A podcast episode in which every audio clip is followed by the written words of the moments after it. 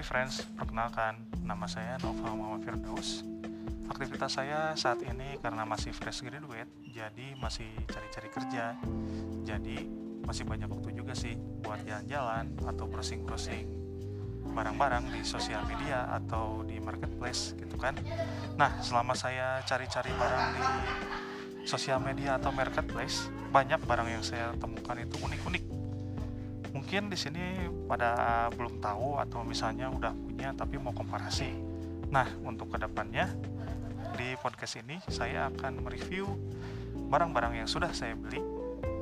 Apakah teman-teman juga harus membelinya? Atau mungkin mau mengkomparasi? Atau bahkan mau beli tapi bingung gitu isinya fungsinya buat apa?